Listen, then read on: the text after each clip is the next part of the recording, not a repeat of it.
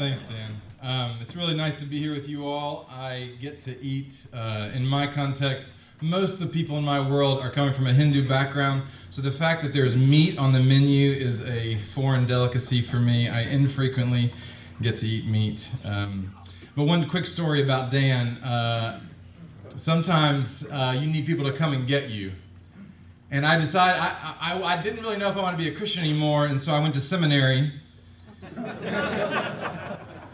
And uh, I didn't last very long before I decided to quit. And uh, I was I was playing, I was, I was shooting some basketball, and Dan came up to me and said, "Hey, what's going on?" I, I think I may have told him I was like, "I think I'm moving to Korea," and uh, I said, "I'm not going to do this anymore." And we played this really intense game of one on one, and by the end, I was so tired. He's like, "I'll let, I'll come help you with the paper and and let's uh, let's finish up."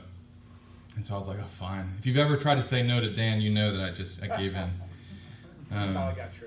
That's how you got Trish.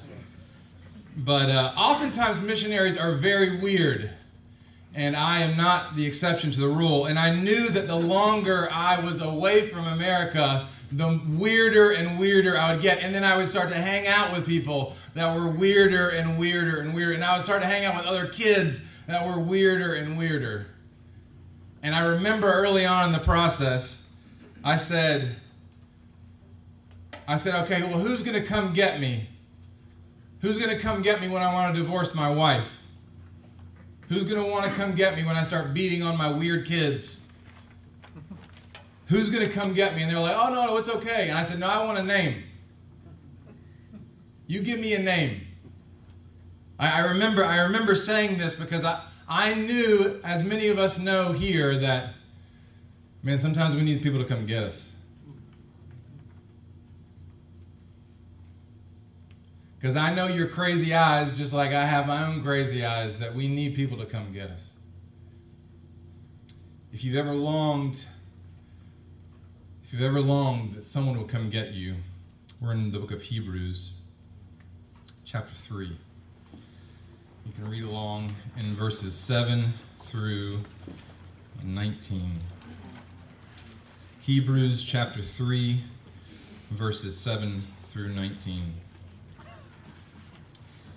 Therefore, as the Holy Spirit says today, if you hear his voice, do not harden your hearts in the rebellion on the day of testing in the wilderness, where your fathers put me to the test and saw my works for forty years. Therefore, I was provoked with that generation and said, They always go astray in their heart. They have not known my ways as I swore in my wrath.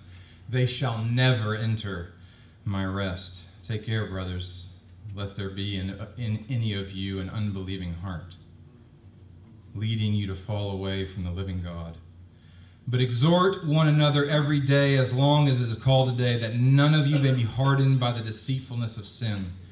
For we have come to share in Christ, if indeed we hold our original confidence firm to the end. As it is said today, if you hear his voice, do not harden your hearts as in the rebellion. For who were those who heard and yet rebelled? Was it not all those who left Egypt led by Moses? And with whom was he provoked for 40 years? Was it not with those who sinned, whose bodies fell in the wilderness? And to whom did he swear that they would not enter his rest, but those who were disobedient? So we see that they were unable to, re- unable to enter because of unbelief. Let's pray.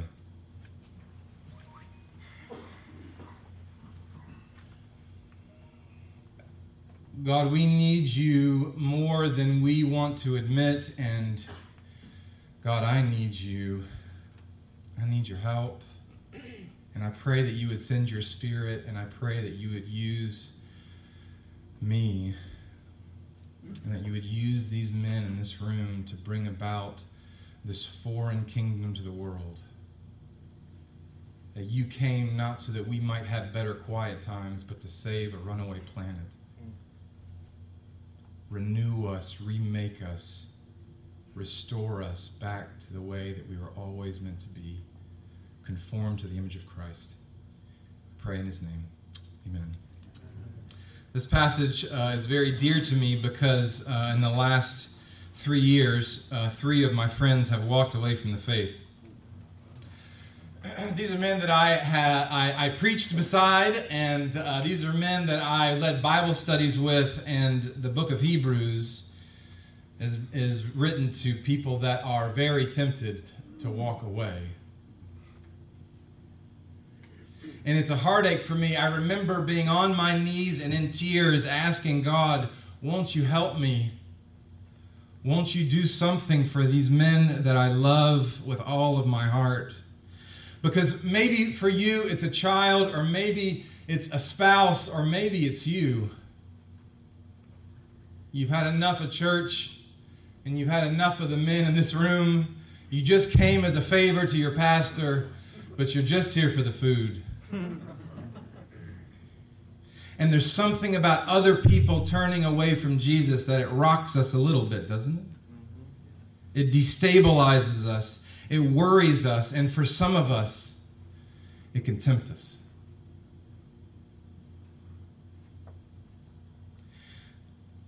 And in that temptation and in that destabilization, we look to the scriptures for help, don't we? We need something from the outside to inform us, to help us. And so the theological word for being a part of the family of God and then running away or moving away is called apostasy. The, the, the, the theme of this, uh, this 22 hours, as Dan said, is the greatness and the amazingness of the gospel in the 21st century. But we have to be honest first that some people have not thought that it was so amazing. And so I want to do it four different points if you are a note taker. The complexity of apostasy, number one. The normalcy of apostasy, number two. The root of apostasy. And number four, the cure for apostasy. The complexity, the normalcy, the root, and the cure. Now, for those of you who come from a reformed tradition that lifts up high the sovereignty of God and believes that He is good above all things and more powerful than all things, I say, Amen, brother. And yet the Bible, the Bible's so rich, isn't it? All right, how many people here wear glasses or contacts? Raise your hand. How many people? Keep your hand up if you have two different prescriptions in, in each eye. Okay, that's a healthy majority here. All right, put your hands down. So I want, uh, now I'm going to do this and you probably feel a little bit silly at the beginning, but, you know, as Ben said, you know, I'm in charge right now. So uh, the Bible oftentimes, all right, I want you to put your your left hand on your left eye, okay? Left hand on left eye. Let's let's let's say that this is the human lens by which the scriptures talk about you, right? And let's do it with the right right hand, right hand, right eye. This is the God lens, the 30,000 feet the human lens left, God lens right. If you look through both of them, you can see the scriptures rightly. You can put your hands down. So the God lens you see in John 10 when it says that no one can snatch you out of my hand. In Romans 8 it says nothing can separate us. In Philippians 1 it says if he started it, he's going to finish it. And in Hebrews said he is the author and the finisher of our faith. But Hebrews, it's not so strong in the God lens. It's like Esther. It's like James. It's like Proverbs. It keeps us honest. You see, in verse 7, it says, To the people who have wandered away from God, today, if you hear his voice, do not harden your hearts as in the rebellion. So these people saw all the miracles that we wish we could see, and then we really believe, right? They had been with God for the 40 years. They had seen all of his works. They had seen all the things happen and they turned away from him. There's another translation you can have. This is from Psalm 95. If your Bible is indented a little bit, it says it like this Oh, that you would hear his voice. Oh, that you would hear his voice. Because often in the scriptures it says, You have ears to hear, but you do not hear. You have eyes to see, but you do not see. You see, it puts the God lens and the human lens together. Or in 1 Peter, as they say in England, first or 2 Peter, uh, make every effort to confirm your calling and election. Or in one, uh, 1 Corinthians, see, I got I gotta break this habit. In 1 Corinthians 15 10, it says, I worked harder than any of them. I worked harder than any of the apostles, yet it was not I, but the grace of God in me. You see, there's something to the complexity of apostasy because for those who lift high the sovereignty of God, we say, Where are you? It's complex. But if we conflate these two lenses into one lens, it will either give you too much assurance or no assurance at all that God loves you and that He's calling out to you. Because if it's only the human lens, is when you stumble, when you fall, when you sin, you'll think that God doesn't love you. But some of you here said a prayer when you were three and a half that you're hanging on to and you haven't read the Bible or loved your neighbor or you're not like Jesus at all. And that is a false assurance, brothers. You must run from that. If I can give you a very quick and dirty of seven steps of apostasy, if you've ever heard of seven steps of apostasy, I'm going to run through it really quick. Number one, uh, over and over in the scriptures, it talks about people being worried and disappointment and disappointed. How many people have been worried or disappointed in the last month? Okay, you are among friends, and you are also on the first step to apostasy. Jesus says that there are four different types of soil. One is a great soil, and, it, and, and lots and lots of crops come up, a hundredfold. He says that some get picked up by the birds. He says that some grow quickly, but he says that one of them, one of them gets choked by the thorns, or he says, by the worries of this life and the deceitfulness of wealth. We're just worried. It's not that big of a deal. You're on the, you're on the road, my brothers. The second step is you suppress the truth. In Romans 1, it says, by acting, like you ever tried to put a, a beach ball underneath you in the waves when you're in the lake and you try to push it down? Wickedness suppresses the truth. You push it down when you are wicked. When we do wicked things. Or in Hebrews 3, it says, Your conscience is hardened. Step 2 is you suppress the truth. Step three, you begin to be suspicious of people like Dan Jackson. You begin to be suspicious of the scriptures. You see, Moses wasn't so popular. Actually, they tried to get rid of him in Exodus 17, no? You see, they were on the road to apostasy. Step three, they became suspicious. Step four, you begin to find teachers who sympathize with your suspicion and with your desires. Or as uh, do you say 2 Timothy? No, you say 2 Timothy 4 3. I'm going to get it, guys. I'm going to get it. The time will come when people will not put up with your sound doctrine and said, to suit their own desires, they will gather around them a great number of teachers to say what their itching ears want to hear. This fourth step is you find some teachers on YouTube that finally agree with you. And then the fifth step is you begin those false teachers with seared consciences, it says in 1 Timothy, they begin to be your own. And then in step six, you actually submit yourself to the deceiving spirits of the devil. Nobody believes in the devil anymore, right? The Bible says that the false teachers are like puppets for the devil. And the last one is you. The last step of apostasy is that you find a new story and put yourself in it. And oftentimes we are the king of that new story. No. Or in Romans 1, it says we begin to worship the created things instead of the creator. You see, it's very complex apostasy.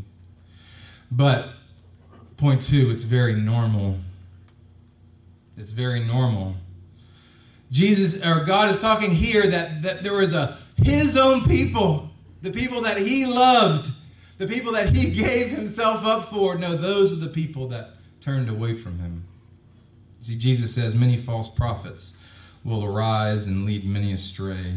If you can read in verse 10, it says, I was provoked with that generation. They always go astray in their heart and they shall never enter my rest. Going astray in your heart so that they will never enter my rest. But, friends, the good news of the gospel is that God loves the wayward, He loves the wrong, He loves the ones that are on the, on the path of apostasy. I'll tell you what, if all of you guys were told me you were my good friends, and in my greatest time of need, you all betrayed me and abandoned me. I'm telling you, and when I raise from the dead, I'm to come after you. I'm not to be making you breakfast in the morning. I'm to figure out what's most dear to you, and I'm going to take it from you. And if I had the power, I would do it to all your kids and to all your family. But Jesus wasn't like that. Amen. You see, the wanderer is the one that he loves.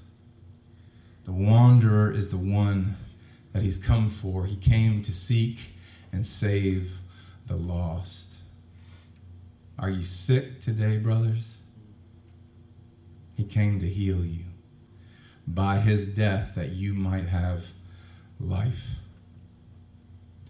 And you see, the reason why we long to have somebody to come get us when we get crazy is because that's the story of the gospel. It's built into our bones. We long for somebody to come get us. I remember in my context, uh, we've got this uh, Muslim guy that always comes to church and sits in the back. He's uh, Afghan and Indian and uh, Iraqi, I think. It's like all the enemies of America in one. and uh, it was my turn. Uh, he was in the back on his phone. And for those of you who's done some youth ministry around here, who's ever been with teenagers. I thought, you know, I should probably go sit and talk with him. And so he's on his phone, and I'm trying to sit and talk with him and relate to him a little bit, and uh, nothing. I mean, absolutely nothing. He's just he's just going away here. And you know, after about five, after about three minutes, I'm starting to sweat a little bit. I'm just very uncomfortable. And after five minutes, I thought, man, I got to start blaming my kids and get up out of here. and I said, you know what, man, I think I got to go. I think it was maybe at the seven minute mark. I said, I think I gotta go, man. I gotta go get my kids. And as I was, I stood up, and as I was about to go, as I was about to go, this guy wrapped his arms around me and said, Man, thanks so much for sitting with me. I really needed that. and I thought to myself, Who are you talking to, brother? This was the most awkward interaction I've had all month. You see, there's something about us going to get people in our tiny little ways that actually has power behind it. Amen. You see, people are walking away from Jesus, and Jude says, Go get them. Because that is the pattern of the cross. Jesus comes for his own. And I'm telling you, brothers, this night he's coming for you. He sent me here from my tiny little island that's rainy and cold to come to a place that has snow to tell you that He's coming for you. It's complex and it's normal, but it's the way of the cross. The complexity and the normalcy of apostasy also leads us to the root of apostasy. In verse 12, it says, Take care, brothers, lest there be in any of you an evil, unbelieving heart, leading you to fall away from the living God. Now, this, hurt, this verse hurt my feelings a little bit because I sort of don't necessarily connect evil and unbelieving together. Right? you sort of think to yourself, easy, easy, Hebrews. Hold back the reins a little bit on this one. Because how can my unbelieving heart be evil? Because oftentimes we equate faith, we have sort of domesticated faith only to the intellect. We have made it so small and so manageable and so malleable that we sort of think that faith is exclusively in the arena of theory. we have made it smaller than it is. We sort of put E equals MC squared. Jesus is the king of the world. Now, it is certainly not less than that. But any sociologist in any country, in any part of the world, will tell you that faith patterns have much, much more to do than, from, than just mere rationality. It's what we love. So, friends, what is the story that you love the most? When you're driving down the road and somebody cuts you off, do you say, liberal? if you're going i was going to say in the tube which is like the underground. I'm trying to think of the equivalent in this context. If you're if you're on a sidewalk and somebody knocks you do you say trump supporter you see we we, we filter the things in our world through the rubric of what we love the most. Faith is much more like how you treat a sibling or how you treat a spouse it's 10,000 decisions that you make every single day. You see, I, I think to my wife, you know what? She didn't do her part, so I'm not going to do mine. I remember right when I got married, I only I only made half the bed. Anybody else do this? It's just me. Because I remember thinking, listen, I didn't sleep in that part of the bed. That's not my responsibility. That's your responsibility. Don't you love that God likes a cold-hearted people like us? but if you make 10,000 decisions about your faith every day, just like you make 10,000 decisions about how you treat your coworker every day, it's a much more like what you love. The Pope of evangelicalism, let, let me call him that uh, for some of you, Tim Keller he will oftentimes say that having having a relationship is a great because let me let me just back up. Oftentimes we think of our faith in a way that is so small it's only wrapped around our intellect. But over and over and over again god is referred to as like a lover like a marriage and for us to go to other gods, to go to other affections, it is a spiritual adultery. And so, for us to not love the one who sacrificed the most for us, who gave the most for us, for us to turn our back on him, like a loving family who has a son that once he gets all of his med school paid off, never talks to his parents again, we would say, man, that's a scoundrel. That's evil. That is unbelieving heart. If God is who he says he is, if he really loved you so much that he sacrificed his only son for you, if he really did that for you, then we must have some sort of affectionate, faithful, pledge your allegiance type of love for him. And in Hebrews, the, the author says, Brothers, be careful. Take care.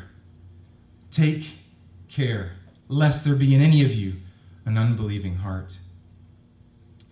For those of you who love old theologians, John Calvin put it like this Nothing is more possible than to be deceived. Nothing is more possible than to be deceived. But if it is sin, if there is something about your affections and sin, if believing is more than just E equals MC squared, if it's about what you position your affections on, then that's good news. If there's something about unbelief in our bones, if it's sin, if there's something about it that's actually wrong, we have a Redeemer over sin.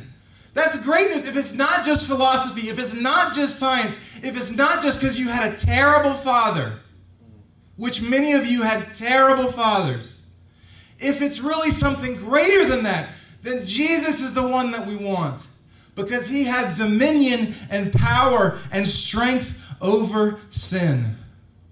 It's good news, brothers, because we have a Savior that wants to help you to be with you, to be the God that you always wanted for. He's come for you.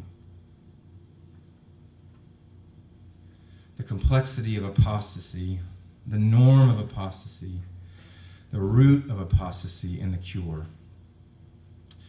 Uh, verse 13. But exhort one another every day as long as it is called today, that none of you may be hardened by the deceitfulness of sin. Or another translator could also say the seductiveness of sin. So, so Bible scholars, what is it saying is the cure for apostasy? You can shout it out. I don't have any candy, but you can shout it out.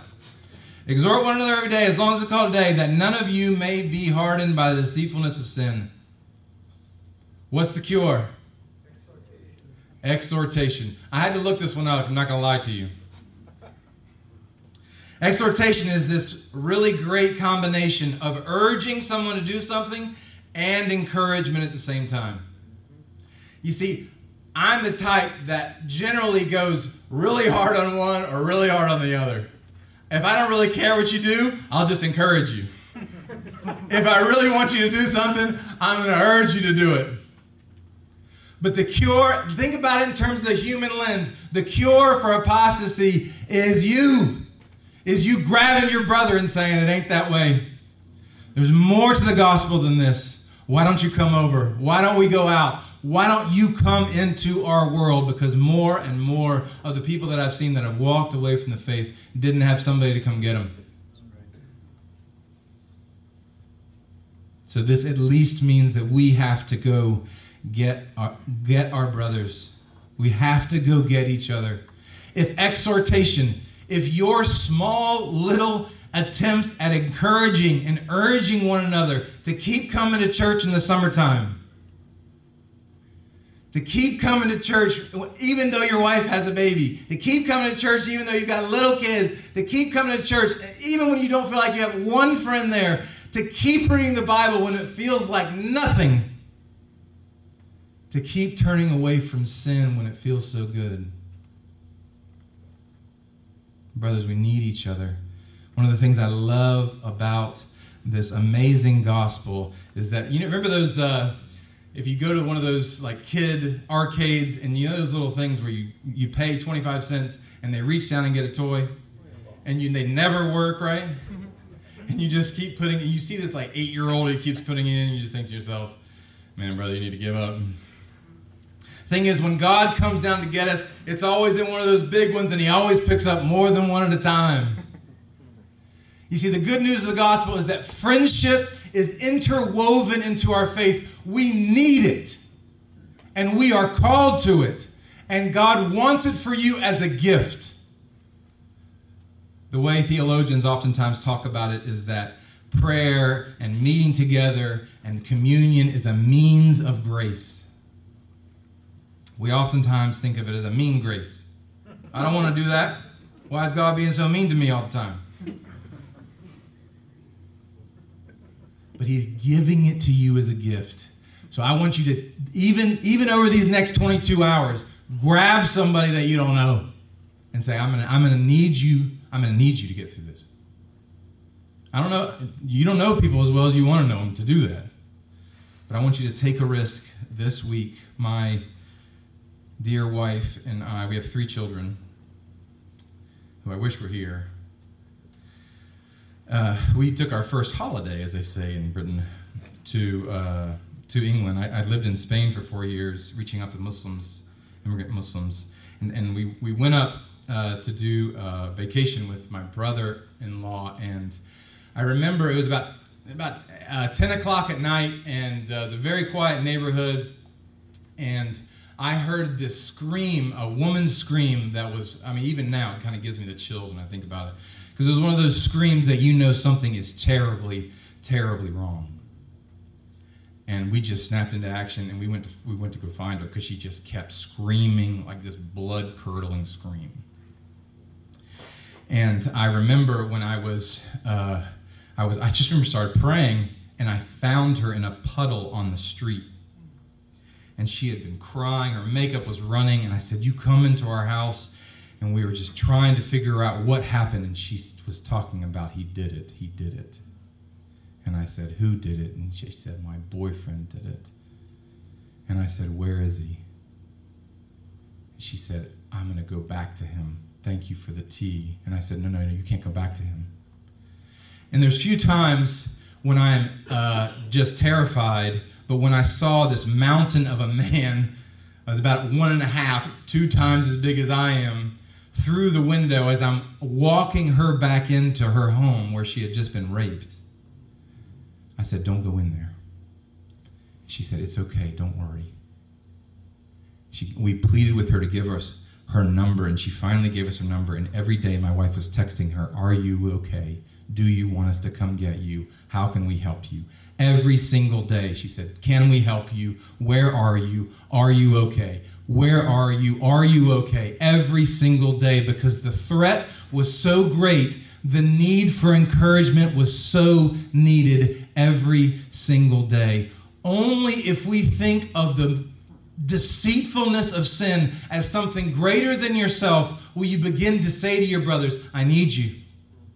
I need you every single day. And you will exhort one another every single day because this is what Jesus is doing on our behalf now. That he lives to intercede for us. That he didn't just die and rise again and wait for us, but that even now he is interceding for us every day, exhorting us through his Spirit every day that we might be the people that we long to be.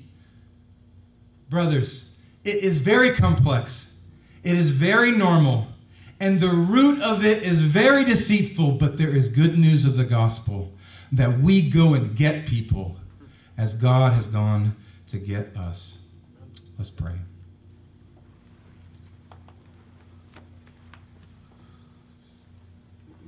God, we need your courage. We want to be brave like you are, that you came into the dark knowing what it would cost Give us the courage that we would be lion hearted men, that despite the awkwardness, that despite the difficulty, that despite the obstacles, and despite all these things, that we would run and help our brothers, help our friends to believe and yearn for the gospel, and may they help us, that they would come and get us as you have come to get us. In the name of Christ, amen.